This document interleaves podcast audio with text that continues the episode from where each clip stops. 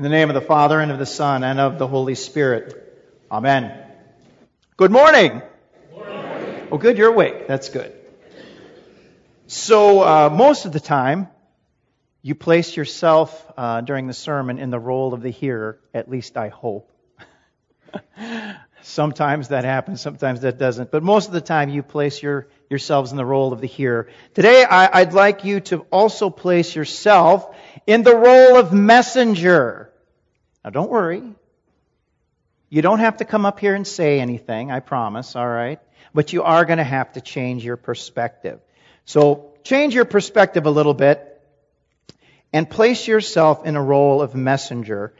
And that will have to do with today's gospel text. So in today's gospel text, Jesus sends out the 12 disciples to the lost sheep of Israel to do what Jesus does right? He sends them out with the authority to do what he himself does.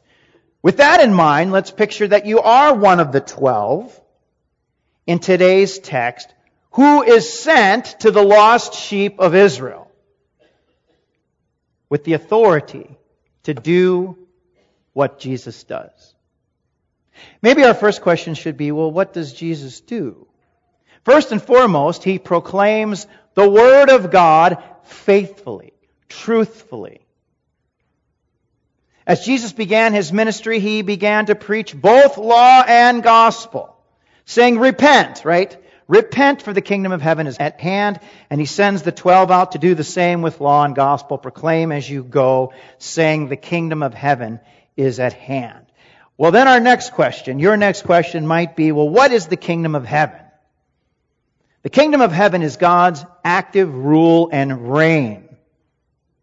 Martin Luther says God's kingdom comes when our Heavenly Father gives us His Holy Spirit so that we may believe His Word and leave godly lives uh, here and now and there in eternity. Jesus calls His hearers to turn away from sin and receive the good news of God's forgiveness and peace and pardon in Him. The kingdom of heaven is at hand because the King himself comes down to overturn the power of sin, death, and the devil. To overturn it in your life. But in the text for today, he doesn't just keep that authority to himself. He sends out the twelve with his word and message on their lips and his power and authority at their disposal to do the things that Jesus himself has been doing. Heal the sick, raise the dead, cleanse lepers, cast out demons. And although uh, Matthew does not record the twelve's actual ministry and what happened in that first sending out, elsewhere in the Gospels, Luke chapter 9, Luke does record that the disciples did indeed do what Jesus had sent them to do. Especially and even deliver God's Word in God's words. Okay? God's Word in God's words. And it wasn't easy. It wasn't easy. One would think that the Word of God, these joyous words, would be welcomed by every home, every home, by every person with eagerness, with joy, with thanksgiving, with celebration, especially, especially to God's people, especially to the lost sheep of Israel. But when Jesus sends out the twelve, he doesn't give an overly positive pep speech. In fact, Jesus prepares the twelve for the reality that some people will not welcome them. In fact, doing what Jesus does will be met with rejection, and even outward hostility. Beware of men, Jesus tells them. For they will deliver you over to courts and flog you in their synagogues. You will be dragged before governors and kings for my sake to bear witness before them by the Gentiles. Jesus tells them this as he's sending them out the door. By human standards, he's a, he's a lousy motivational speaker, I guess. I don't know. Why get into specifics about this? Seriously. Why wouldn't our Lord say something like, you know what? People are going to embrace you. They're going to love you. They're going to receive my words with thanksgiving. Because that's true too. But Jesus is preparing his disciples to be resolute. To speak God's word in God's words no matter what. So as a messenger, I'll ask you, as one of the twelve, as a messenger sent to do what Jesus does to the lost sheep of Israel, what is the temptation of taking the words and works of Jesus, doing the wonderful things that Jesus does, participating in the rule and reign of God, knowing the reaction of some hearers is going to be like this. Rejection, mocking, handing over. What is the temptation? I'm asking you. Anybody. What's the temptation? I'm not going to answer it. I'm going to let you, somebody's going to do it. They did it on Wednesday and there were fewer people. What's the temptation? Give up. Give up.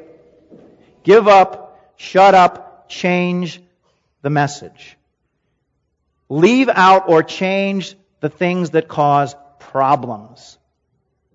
That might be construed as negative or narrow minded or something like this. But here's the thing. And here's the thing that we need to remember.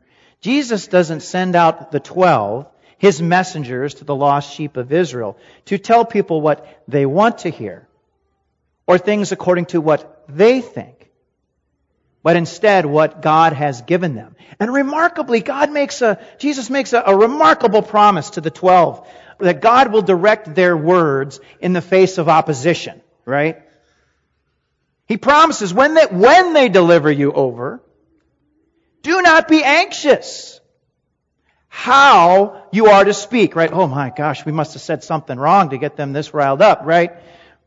Or what you are to say, for what you are to say will be given to you in that hour. For it is not you who speak, but the Spirit of your Father speaking through you. Now again, we must ask, what does this mean for you, the messenger? Say what's on your heart. Say what your preference is. Say what you think is right. Maybe. There's a good chance that that's the case. But only when what is in your heart, what is your preference, what you think is right, agrees with the words of God, the words of Christ.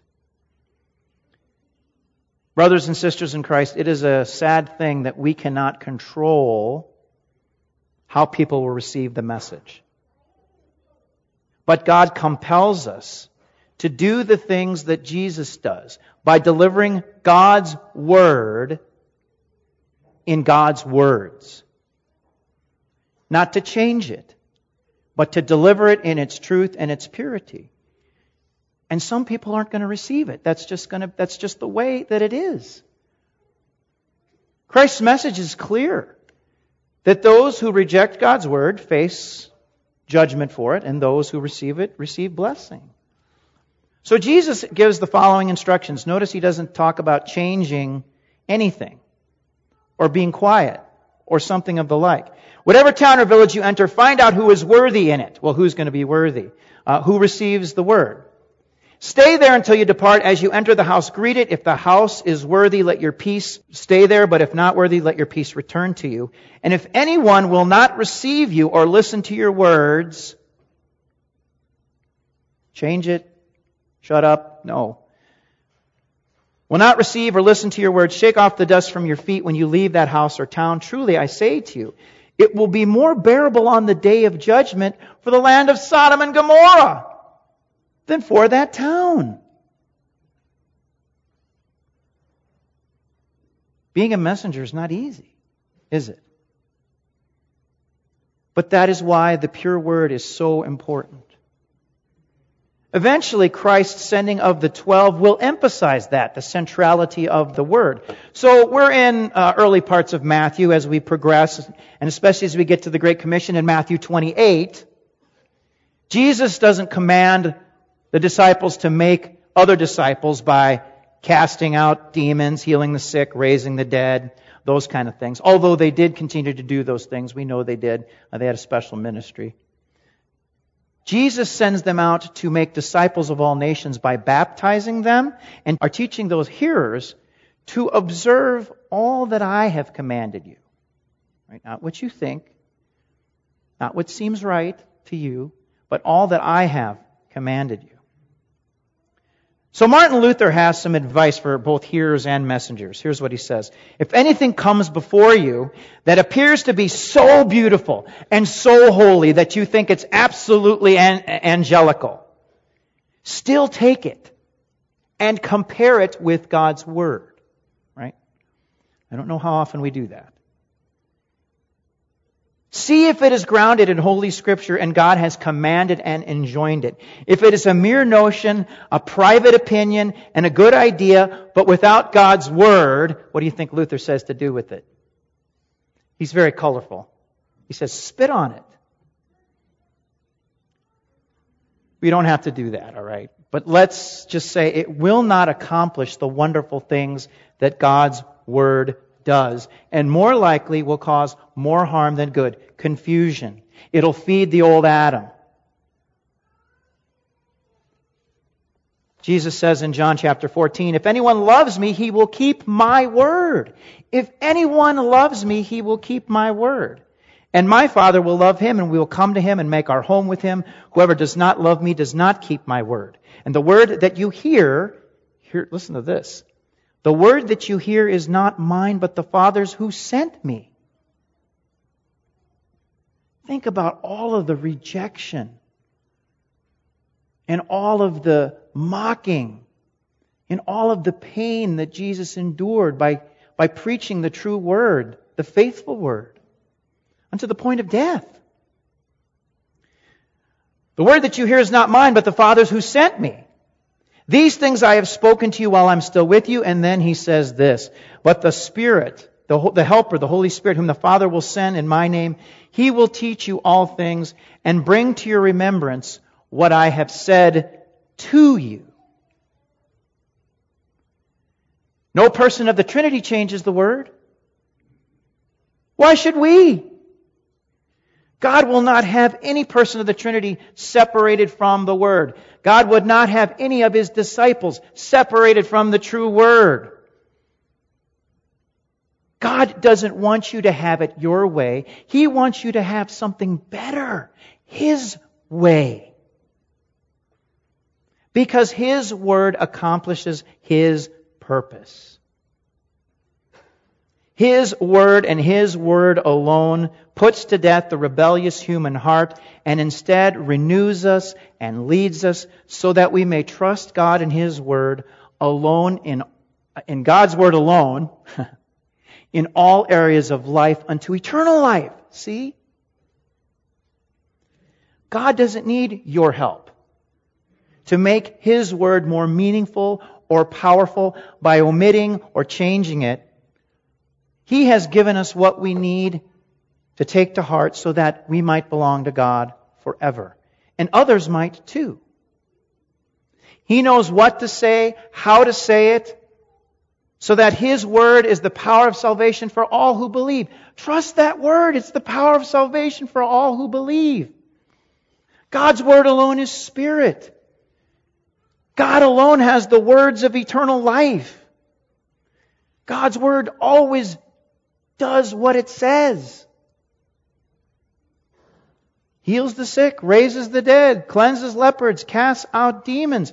Most importantly, brings sinners to God. Point us to God's love for sinners in Christ. Bring the rule and reign of God to us that bring God's forgiveness and light and salvation into our lives and into the lives of others.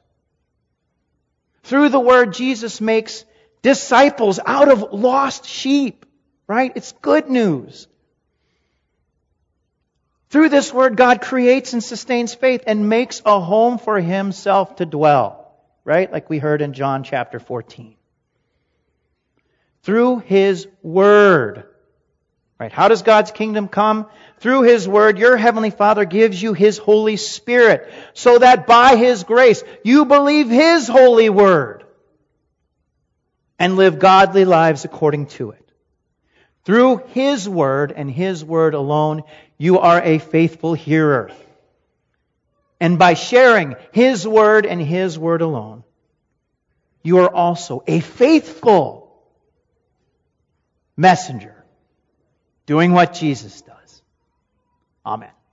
Now may the peace which surpasses all human understanding guard your hearts and minds through faith in Christ Jesus our Lord. Amen.